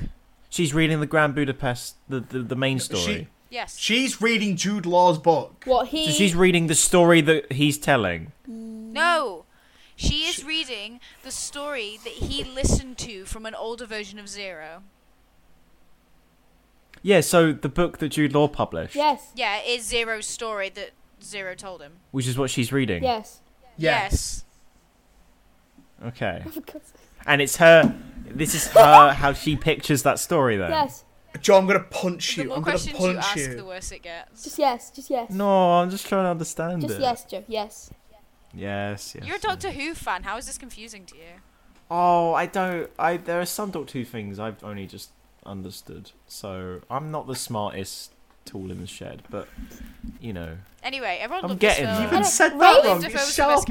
character. Anyway, Ralph Fiennes is great in this. Ralph Fiennes, really Mm. great. I, I think Ralph Fiennes might be my favorite lead character Fuck yeah. in a I in will- a, I will uh, back in a. Wes Anderson Mr. film Gustav because he's is great. he's so noble, and he get, and he gets and he has those moments where he he lowers himself, he gets angry, feels these emotions, and then keeps himself in check and brings himself back and apologizes, and it's a re- it's just really grown up. Yeah. Um, so I I, re- I really like his his mannerisms, his the way he swears is wonderful. Oh, he's so brilliant. I forgot to say my favorite part about Fantastic Mr. Fox is that everyone says the word cuss instead. Oh of swearing. yeah. I I remember. this I remember. this cuss like it, it's great. Sorry, back to Grand Budapest because um, I think Fantastic Mr. Fox is like the only film where no one swears. I mean, Because even in sense, I Isle of. Dogs we get we get we get swears in Isle of Dogs. Mm. Um, but anyway, Grand Budapest. Um, yeah, really great. Yeah. Just, I think it's deserving of its Best Picture nomination, and it's probably is his magnum opus. I, I hope we get another film as good as this, but Please. I, I can't see it happening. If we don't, we always have the Grand Budapest. We always have the Grand Budapest. We'll always have Um, Madagascar. Sure. Fucking hell. Um, t- Alex, do you want to talk more about this, or uh, do anyone else? Like, Just perfection. Um, Jeff Goldblum's fingers are cut off in a. that's so It's good. so funny. That's so so funny. Um, well, we've been talking about the the evolution of um, Wes Anderson as a director, but we should probably talk about the cinematographer who's been with him in every film apart from his animated ones, and that's Robert Yeoman, True, yeah. who was Ye- um, Yemen. Yeoman. Yemen. Ye- Yemen, Yemen. Anyway, um, so he's directed every single one. Not directed, sorry. Um, been the director of photography on every single one of these non-animated movies, and the way he's developed his skills as well to make sure everything is perfect for Wes Anderson's vision is fantastic. a match made in So heaven. he deserves. Ju- I think he deserves just as much credit. Oh credit. yeah. Um, which is um, yeah, that's my piece on him. Shall, shall we just move on then? Sure.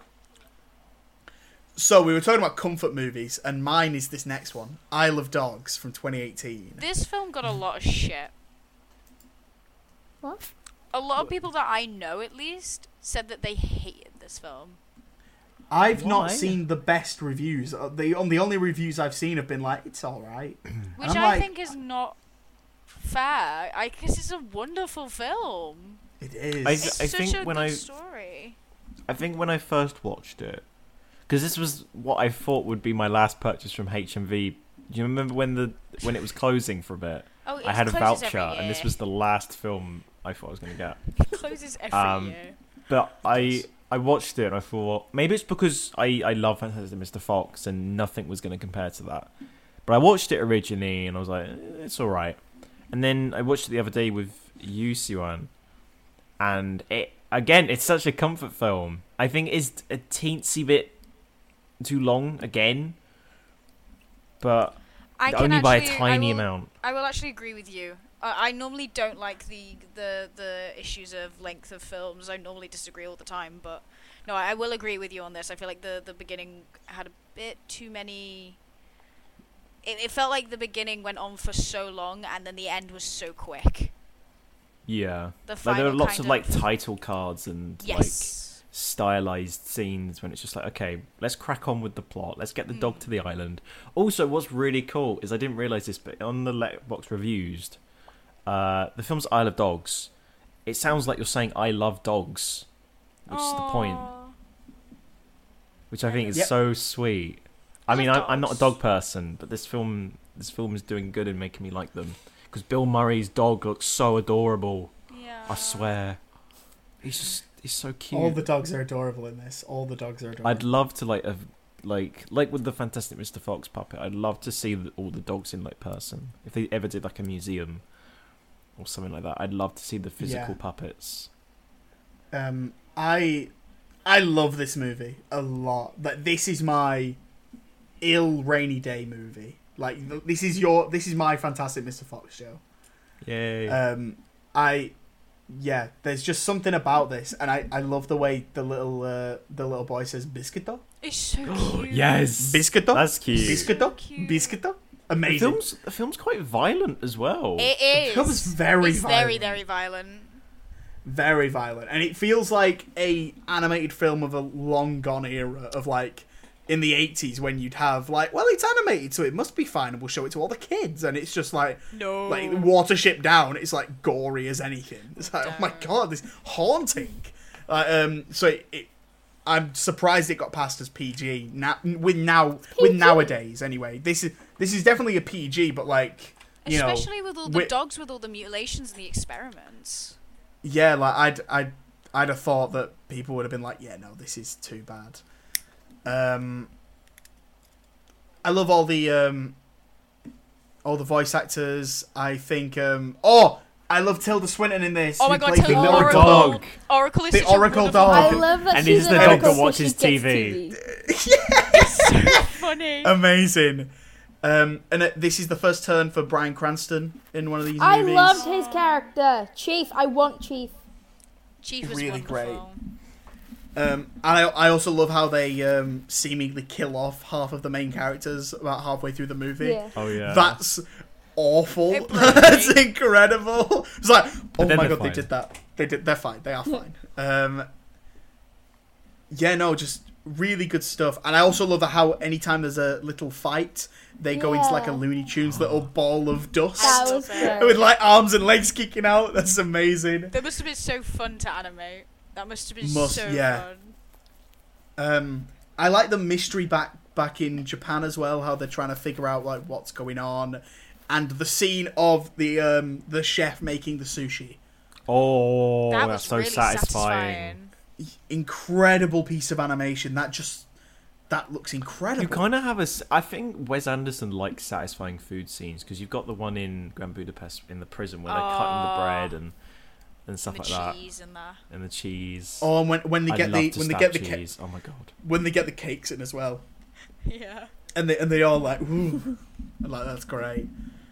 Um, yeah, I I really really like this movie. It it it feels like a hard sell to people who aren't like film fans or or know Wes Anderson stuff, but I just I, th- I, the Japanese setting is fantastic. It it paves a lot of way for a lot of uh, really beautiful artwork. Um, Scarlett And- Johansson as uh, Nutmeg was really good. really good. I and wasn't it- she's it. she's actually like a similar role to what she has in Asteroid City. Oh, is it? Yeah, quite similar, which I, I appreciate because I like that character. So Mm. yeah, why not sort of do it again? do it again. Do it again. Um, do the wrong. Turn it wrong. I love you, Daddy. I think that's a, a reason as to why it, I- it. it got like kind of not negative reviews necessarily, but nowhere near as positive as his other films. I think because of like people kind of went into it being like, oh, it's going to be like another Fantastic Mr. Fox, and then it wasn't, and then people kind of got upset about that. Possibly. I think it, it sort of just proves that people um, are flawed and can be wrong. yes. You, you, you say all this, but Fantastic Mr. Fox is the third, uh, tied third for um, in this little ranking I've got here. It's tied third with Rushmore with an average score of eighty three point eight three, whereas Isle of Dogs is fifth, and that has an average score of eighty two point five. I'm sorry, who So- ranked who ranked Fantastic Mr. Fox with Rushmore? I no no one did specifically, Joe. I've tried to explain this many times. This is stupid. This is this is based You're on stupid. six different I know. scores. It's the, it's the Well, overall these- average, didn't you say? Yeah, it's the overall average. The average is wrong because those are not on the same level. Is that what as you say to women to make yourself feel good? Ah! Zinger! Whoopah! Just make my sig. Oh, I don't like this. I'm sorry, Joe. I'm sorry. Joe. Let's- Maybe let's not continue. then. Maybe not necessarily then with like actual reviews, but like at least when people I've spoken to, that's what like they've said. They've Yeah, said mo- like most I people have thought been it was going to be a funny little Fantastic Mr. Fox kind of like similar, and I'm like, no, it's Yeah. it's arguably just as good. I mean, it is just as good. Um, I think I would rather watch Yeah. Isle of Dogs right now than Fantastic Mr. Fox, but uh, Yeah. you know, Um, yeah, really wonderful film. If you haven't seen it, definitely go check it out. I would. It would be a big recommend from me. One thing And I would me. say, one thing I would say is that none of those people except for Atari deserve their dogs. so true. Because none So of them, true. Very Tracy, true. they all just let it go. Oh yeah, Tracy. Tracy. They all just let their dogs go without question. Didn't even try to get them back. You're not allowed a dog. I don't know Piss off. how they could like. I've got thirteen of the little so and so's, and if it's thirteen. Thirteen. 16! 13. If one of if even one of them left, I'd be beside myself. I'd be like, so they all just let them go. And they're like, yeah, okay. And then they got them back. They don't deserve to get them back. I think that shows in the I, film though the, the, the power of the propaganda that the, Yeah. the government releases. Don't deserve a dog. I um, the, I think one of the most heartbreaking scenes as well is the first time, the first moment that Atari gets the um, his initial guard dog played by Liev Schreiber, and he's just he, like they can fight, they figure out they can understand each other, and he just starts talking to him, like whispering to him, and Liev Schreiber's just like, "It's okay, it's okay, and I'm I'm here, I'm listening," and it just starts crying. It's It's like so that's so messed up. Um, yeah, really great movie. Go watch it. It's Uh, it's probably it's my favorite probably. Now, now you say this. Um, I mean, I don't know. Fantastic Mr. Fox and Isle of Dogs are pretty close. I'd say. Oh, I guess yeah. it's just because I love stop motion. Um, Yeah. And also, as well as that, we have animated sequences, as in, like, not stop motion, but um, I, I don't know, how you, not computer generated, but like 2D animation in this as well. Yeah. not just stop motion. We, we which do is get also moments of that, in yeah. French Dispatch, but you know. If we we'll get to that in a moment, yeah. Um, Literally yeah, so there's- coming up next. literally coming up next. Um, yeah, Love Isle of Dogs. Shall we move on? Yeah. Sure. Right, the French Dispatch. Alex is itching. Dude. So when I referenced before how Fantastic Mr. Fox does these wonderful kind of um, features that could only be pulled off in animation, untrue, wrong, get out of here, don't talk to me.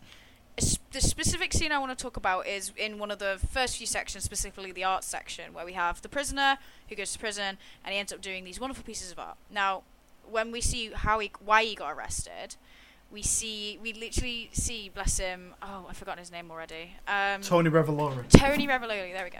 He's sat at the bar, he does a shot, uh, looks over, sees these two bartenders roughing up this old man, and it pans back to him. Spotlight goes on his face, and he starts growling and like gritting his teeth. And then he gets up, walks over, and the camera pans away, and there's blood splatters, and obviously he's killed them. Yeah. And throughout the rest of that segment with that character, even though it changes onto an older version of him, he still does the gritting of the teeth and the spotlight and the growling whenever he's angry. And it, oh, it's such a wonderful kind of like thing with this character, and it reminds me so much of Isle of Dogs and Fantastic Mr. Fox, of this like stop motion kind of feature. Um, and I think it just does go to show how kind of creative both the director and you know cinematographer for these films are. Absolutely. Joe, put your hand down.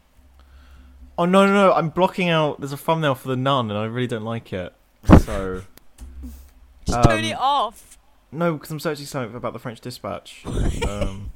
Because I want to see the scene you're describing.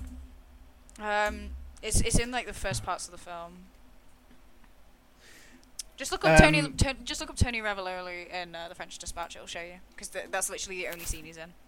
Yeah. I don't think Um, I understood the film, but wait, are we on? We're So- on the French. Yeah, I didn't understand. We it. are, yeah. No. So, so the film is, um, it's presented in, it's an anthology film, Mm. it, the first of of um, his career, and it follows a, well, it's it's the final edition of a paper called the French Dispatch, or a magazine, and the editor is Bill Murray, and at the start we learn that he's died, and so this is the final edition of that book. Um, and it starts off with a little uh, piece about Owen Wilson, who's cycles around European cities. Great, love that. And then it follows three stories. One, it follows Tilda Swinton, who is um, discussing a a very popular artist who's Benicio del Toro, who only became who only got his fame through um, painting while he was in prison. Um, and that scene also includes um, performances from Léa Seydoux and Adrien Brody. Then you've got the middle section, which follows um, Frances McDormand, who is um, writing from a student revolution in a city in France, um, and that follows the revolution's leader, Timothée Chalamet. And it also includes a weird moment from Christoph Waltz. Fun. Yeah. Um, and I I really like that section. I, I really like. I just love Timmy, big Tim, like Tim. Um, and then the final section follows a um, Jeffrey Wright who's um, reminiscing with Liev Schreiber about a uh, a story he um, went and did for a, about a chef um, that turns into a kidnapping and subsequent regaining of child. And I Edward didn't Norton understand is the one. kidnapper. Yeah, it's. I I think it's a really fun movie, and I really like anthology movies specifically because if there's not a bit, if there's a bit you don't like, it's not going to be on for very long. Like there's another bit coming up that you probably will like, and for me, I think the um, I think that first story is the weakest. I, I still obviously I don't think there's a bad story in this, but I think Well, the Owen the- Wilson one or the artist one? the artist one, the main story. So the Owen Wilson one is like a prologue, really. Um, and then the other three, like, I think the fi- I think the stories get better and better as they go on. That makes sense. that that final story with Jeffrey Wright is wonderful. It is. I didn't understand it though. What, do you, what don't you understand about it, honey? Like I remember we were watching it. I, I just I, I think I turned to you, Sue, and I was like, I don't know what's happening. I don't think we've seen the French Dispatch. We watched it together.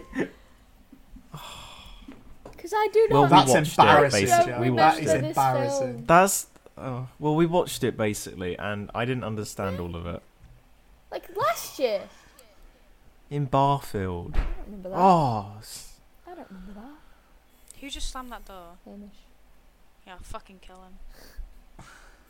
Hate So, well, well, that that final section, it, it's Jeffrey Wright and Liev Schreiber on like a talk show, and then so Jeffrey Wright is telling the story that he's written for the paper for the magazine, um, because he's what what was it? He's not got a photographic memory. He's got a typographic memory. typographic. Yeah, typographic. So he remembers every word he's ever written. That's great. Um, so he's tell he's recounting this story of when he went to this um, th- this guy's house who's got a little son who who he adopted, who he's sort of training up to become his protege in the police. Um, and they've got a, ve- a world famous chef who works for them, and he's gone there to sample some of his food and do some writings on the chef. Then the um, the, the, the, the son gets kidnapped by some some bandits uh, ran by Ed, Edward Norton, and um, who also has um, Saoirse Ronan. Lo- love Saoirse, love Saoirse Ronan. And then they try and get him back, and then when they do, they they poison everyone because the chef goes in and poisons them all, and accidentally eat, well, eats the poison as well to sort of sell it that it's okay to eat. And everyone eats it except for the chauffeur. So the chauffeur then takes the kids and drives around, and that bit is then animated. And it's really beautifully animated, really funny as well. And then they get the kid back. I think my one gripe with this film would be the amount of nudity in it. There is a lot of nudity. There is a There's lot. of boob, lot, a lot of boobies, a lot of boobies. And also, the amount of films that Tilda Swinton is in that she's naked in. There's so many. She likes getting her boobies out. I mean, fair enough. Each to their own. I won't criticize. But, God, there was a lot of boobie. I like booby as much as the next person, but boobies are great. I was like, that was bro, that sounded so British. Like, God, there was a lot good of heavens, there was an awful lot Uh, of booby. lots of bush and rack on display. Oh, Joe, don't say bush and rack. Hellfire. That's nasty. But I didn't understand this film, so that's allowed. What? I didn't even understand the art one. I didn't know what was going on.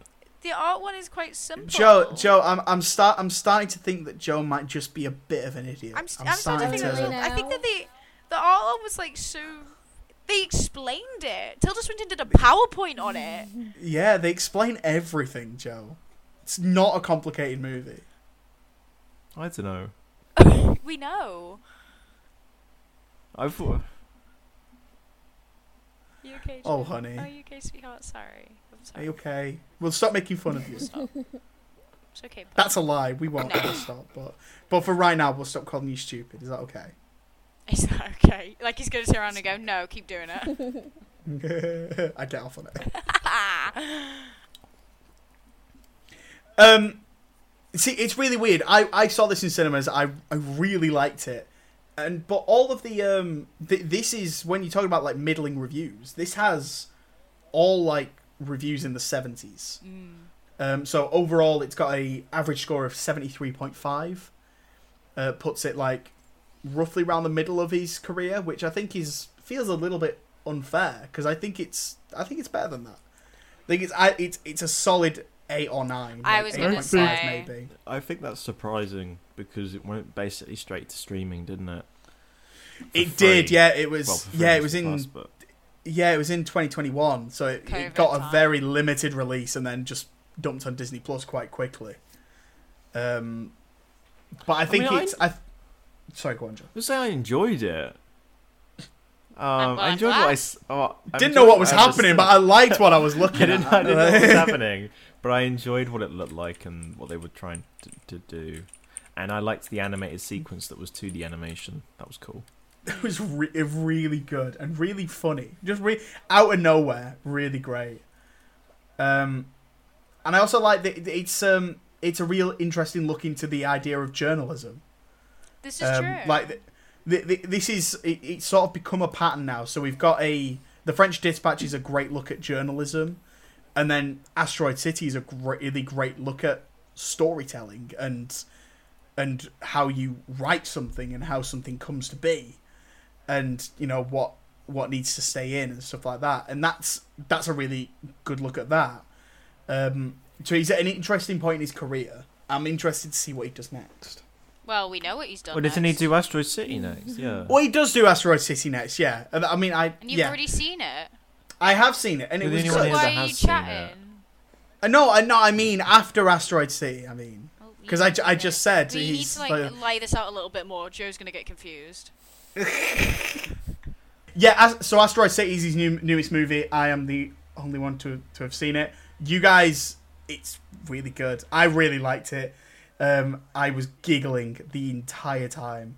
It's it's got the that pitch perfect dry humor, um, and I think everyone does has has a really great role in it.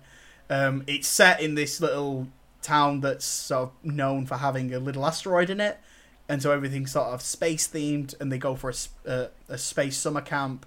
Jason Jason Schwartzman is the main character. He's like a an ex war photographer. He's so fit. Yeah, this this is the year of Jason Schwartzman, hundred percent. This and Spider Verse, Mm. oh, love it.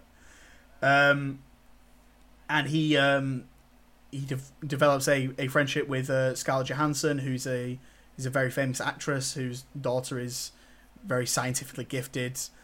Um, it's got it's got your you it's your typical Wes Anderson brand movie. Like it's it's a lot of fun. I th- I think it's probably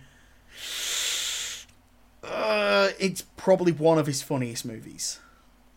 When I'd does this say. come out on digital? Well, that's it. It just had its biggest That'd be his biggest opening weekend of his entire career, and they're putting it on digital. Like I think starting next week, which is kind of gross. Does that mean Disney Plus?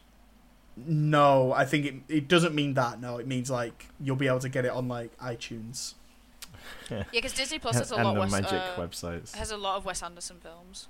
Disney Plus It does, yeah. Yeah. M- most of them were either released through Buena Vista, which is Disney's like live action thing, or Searchlight. Yeah. So, um, there you go. We did it. We talked about every Wes Anderson film from beginning to end. Now we just Um, gotta do Spielberg. Oh my god, I've done. I've set up the tournament, guys. I've set it up. It's so exciting. Um, but before we um before we go, does anyone want to like sell me a movie or a TV show or a game or a music or a book if you're a nerd? I like how the book is the nerd, not the video game. Yeah, books are for nerds. I like reading. I I could I never. bought like four fanfics. today. I can't read while I'm also trying to see things. Wait, the Um, one the one I spoke about earlier, Siwan, you can have that one because I've got a new one. Yes. I guess Um, Siwan's going first. Uh, the Matilda thingy, that uh, the new one, Oh. the musical. Oh, okay, we okay, watched it okay. the other day. Um, it's actually very good. Um, I thought, you know, uh, I won't. I'm not. I wasn't gonna compare it to the old one, but you know, it's kind of inevitable. It's obviously it's better. different. Um, because you know, obviously set in the UK. I think there are some differences to the film. I don't know. I haven't read the books, so I don't know if it's more accurate or not accurate. But uh, it's very good. Very good music. Theatre kids are terrifying in the best possible way. Because like what they do throughout the film, the dancing, all that, you're just like, okay, I could never do that at that their age. But it's also just it's very good and it's got very good songs. Um, so yeah, I'd, I'd say Matilda. It gave me Paddington 2 vibes, so it's high on my list. Very nice, very nice. I like a musical. I like a musical. Um, uh, who's next? Joe. uh, so Um, I watched the first Top Gun. Um, the other day, and it was it was all right. Goose, my beloved. Um, and then I watched Top Gun Maverick that evening, and it's literally one of the best films ever made. Like, It's got a sick beach film What- like scene.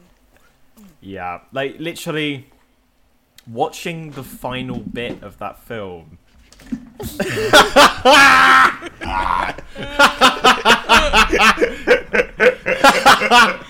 Set my laptop off now. Um, Fuck's sake. Joe's going at it again. Oh, li- literally, watching the final bit of this film is so nerve wracking and like.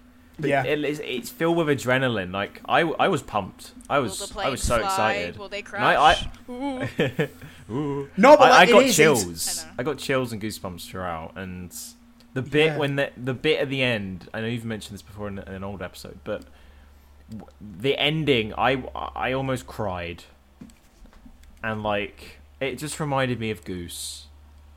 Goose would be proud of this film. Um, Top Gun Maverick is 100% one of the best blockbusters I may have ever seen. It's absolutely incredible. And what you're saying about stakes, Joe, it's one of the first blockbusters I've seen in a while where I'm like, I'm not sure if everyone's going to walk out of this. Yeah, because like the first when I watched the first film, I thought, okay, it's gonna be you know just a happy go, lucky plane movie, and then someone dies. You know that happens, and it's really sad, especially as it's one of the main characters. So this film, anything can happen. Um, it, it's it's heartwarming with some scenes with um, what's his name, Val Kilmer. That was really sweet. Yeah. Um, Tom Cruise, he's like he never left the role. He, he he's such a good actor, is It's a shame about the Scientology. But he's so I knew that cool. bit was coming. I knew He's so man, cool. Listen, listen, he's not with it anymore. Yes, he right? is. He's not with Apparently it. he is. No, yes, he's not. Xander, are you part of Scientology Nice. then? Guys, you guys are lying, alright? Sorry. Tom, That's Tom what a Scientologist would say. Tom, Tom Cruise is an incredibly crazy man. Yeah, no, I know. That's Um, why he's with Scientology. Mm. Yeah, he's a lizard. Um, but uh, it's such a good film, and I definitely recommend you watch it. It took me this long to watch it, and I regret it. So watch it now. Don't leave it any longer than I did. Don't be a schmuck. And it's very pretty as well. It's a, it's a very good looking movie. Yeah. Very I like pretty planes, film. so Same. I like planes. that's my autism coming out. It makes every autistic kid that likes planes. So like, I'm sat here like planes, yay. So Um, Alex, do you got one or I do you want me to do? I do. You got one. you got one. Um, Go for so it. So I don't know if anyone has played Stardew Valley. Oh, or you've heard of it. It's time to stop. Um, it's a really little, it's a fun, cute little farming game where you build relationships with the community, and it's wonderful. But that's not my recommendation because almost every kind of autistic, mentally ill person has played that game. I've sunk over 600 hours into it. Um, this, yeah, there we go. Xander's played it. There we go. So this is actually the caveman version of Stardew Valley. It's called Roots of Pacha, and it is wonderful. You literally play as a member of a tribe, and you help them build new ideas, and you can tame mammoths and boars and lions, and you can have them as little pets. Is there a and build sloth? cute little community, and discover the clock. I recently discovered next is the wheel. You know, onwards and upwards. Um, Then sliced bread. and then sliced bread. We're nearly there. We've just discovered wine as well. Um, so if you're looking to get it, it's on s- it's on sale um, with the Steam Summer Sale, um, and also you can probably get it. I got it cheap on CD Keys at least, which is a trusted website for cheap games. But I would, if anybody likes that, I would really, really recommend Roots of Pacha because it's it's so cute and wonderful. And also, Took Ye- is the best character ever, and no one can fight me on that. You've actually sold me on that. It's really good. It sounds like fun. It's really fun. I have two. Oh, you greedy Go man. for it. I know. I have a movie and a TV show. What would you like to hear first? The movie. The movie first. So, on that list of movies that I gave you earlier that I watched last week, I missed a movie on purpose to make sure you guys watched it. Ooh. Um, it is 1986's Little Shop of Horrors Okay. musical starring Rick Moranis. Um, and he plays a plant a, a, a he works at a plant shop and he finds a weird plant and it's secretly an alien and it grows into a human eating plant and he has to feed it blood and then eventually kill people and feed it to him so it gets big and he gets famous. This sounds cool. it's a musical as well I hate musicals though. ah Those it's really fun. great though I don't it's like having It's really fun. great though I like sitting in my room smoking a cigarette, doing a shot of vodka, and playing Stardew Valley. Okay. i like i like watching the batman Uh, yeah. I like. What was it? What was it that I did this week? I spent two hundred quid on like um, army military gear so I could cosplay Ghost from COD. Yeah, that's what I've done this week. so So, um, but yeah, Little Shop of Horrors, it's really great fun. The animatronics are incredible. oh, are they practical? And the yeah, yeah, no, the big planet. it's all practical. It's at 1986. CGI didn't exist back then, and it looks incredible. And then how did they Um, fake the moon landing? Shut up. Joe. Um, so they. Uh, th- there's a there's a couple of moments in it that you're like, how did how did they even do that? Um, and it's a it's a really cool looking in the behind the scenes stuff and seeing how they did things. Um, the songs are amazing. I have an affinity for the musical in general because I, I did it at school and I was the main character. um, but whatever. So yeah, going back to this movie after a few years without seeing it is amazing. Also, if you do see it, make sure you watch the director's cut and not the theatrical version, because the director's cut includes the original ending to the musical, and they film this incredible sequence that like where like the plant takes over like cities. And it looks amazing, and you can tell that most of the budget went there because the rest of the mo- movie is in like four locations and this one set this last like 10 minutes like they're destroying buildings they've got like giant animatronics it looks incredible. So if you are watching it make sure you seek out the director's cut of the movie. It's like an extra 10 minutes longer but it is so much it's so worth it so worth it. Um, that's the movie. And the tv show um, it's a bbc comedy that started back in the 80s and it's still going today. Um, it's a sci-fi comedy called Red Dwarf. Ah, because it's just been added to iPlayer, Peak hasn't it? show. I love that show. It so has much. just been added to iPlayer, I've so not I seen did a it. binge watch and watched every single episode. It's so good. I this was my childhood. I loved this as a kid. My dad loves it, and so got me into it when I was a kid. Um, and it's it's really cool because it's so it, it follows um, a a Scouser, Dave Lister, played by Craig Charles, um, who gets frozen on his um, on his on this mining ship, uh, gets put in stasis for bringing a cat on board. Um, and accidentally is stuck in there for three million years after a radiation leak kills everyone on the crew. And so it's just him on the ship, a hologram version of his old bunkmate who he hates, and a humanoid cat creature that evolved from the cat he brought on board. Um, and it's the three of them and a robot called Kryten that gets uh, introduced in like season three, um, and the ship's computer Holly. Um, and they go on wacky sci-fi adventures. And the best thing about it is that it's it can be really complex sci-fi. Like it's really like brain churning, but also like really basic comedy. Like these guys are just they just hate each other and they just they just get on. It's really cool. Um, I think seasons three to six are like peak, and then it got um it sort of got re- rebooted back in um 2012 for season 10 and then it went over to Dave and got like you know it had three more seasons over there which is it's all fine. There is still still some good stuff in it but if you're looking for like the peak of the show it's seasons 3 to 6 incredible stuff.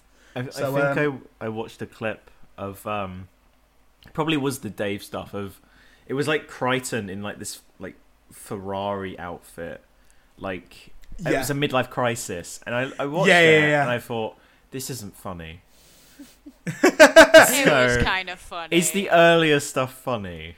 oh, it's yes so it's it's very funny very very funny Okay. I got um, yelled at once for laughing at it too loud at like 1 a.m. That's that's how funny it was. um yeah it's it's all on iPlayer so go and check it out it's a, it's a really good show That was a peak suggestion. That was peak.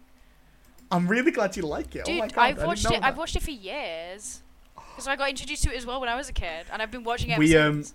Did you watch that final special they made um, back in 2021? Was it 2020? The Promised Land. no, I haven't. Yeah, The Promised I Promised haven't watched Land. anything from Don't like tell me how I know that. 2019. That's when I. So Stop. that that final special they did, they um, me and my dad went down to London and we watched the first half of it be filmed. We were sat in the audience for it. Unreal. I'm Unreal. so jealous. We've got um, we've got signed stuff from uh, Craig Charles, uh, Danny John Jules who plays the cat, and Robert Llewellyn. and Um, you didn't invite me, I- this was well before I knew you you. bitch. Um, so yeah, bit, we're, we're big fans over here. So uh, yeah, go check it out if you haven't seen it. it it's There, really there was a girl I liked once who liked Red Dwarf, so I asked someone to give me the best episodes to watch, so that I knew about it. What did, did do you remember what episodes they gave you? No, Because they might have given it. you the wrong ones. Just to show didn't watch it. Um, Well, You can't Yeah. criticize anybody for being a simp, Joe. You actually can't. I think that's going to do it for this week. Um, thank you so much to everyone for listening. This, this will probably be a long episode, Oh yeah. um, but worth it because we went through an entire man's career. What's your favourite Wes Anderson film? Let us know. Um, respond to our th- thing on Spotify, and also you can now um, tweet at us because Alex is running the Twitter account like like an absolute bouse. Um, I'm so sorry. Um, die. Yeah. and you can also send us messages on Facebook and Instagram. Uh, all the links are in the description. Um, thank you so much to everyone for listening. Um, Alex, where can the people find you? Um. Oh God, they can now find me on the official Film Me In Pod One podcast on Twitter, but bar that, nowhere. Good luck. Thank you, uh, Joe. Thank you for You being can- here. Where can the people find you? Uh, you can find me on Twitter at Cook11Joseph, YouTube Rebel Whovian, Instagram Joe Cook underscore digital artist, and you can find me on Threads now at that same uh, name, so Joe Cook underscore digital artist. Fantastic. And Siwan, last but not least. Uh, you can find me on Instagram or Twitter under C101, but I don't particularly do anything on there, so maybe don't. Um, but then I um, try to review everything I watch on Letterboxd, so maybe follow me there. Thank you for being here. Next week we are. Um, is it? Wait, is it Mission Impossible next week? Oh, I'm so excited! I'm so excited! Oh. So we're going to talk about Mission Impossible: Dead Reckoning Part One next week. So make sure you are strapped into your chairs uh, and then because we'll it should take be that chair and we'll throw it off a cliff. With Yes, Tom and Just, then Cruise you on just all. Tom. Cruise would with Tom. Cruise on it. Say that like he's dead. Um, uh, make sure you are uh, you are listening to that one, and we will we will see you next week. Goodbye. Ciao. Bye. Bye. Amazing. My butt hurts.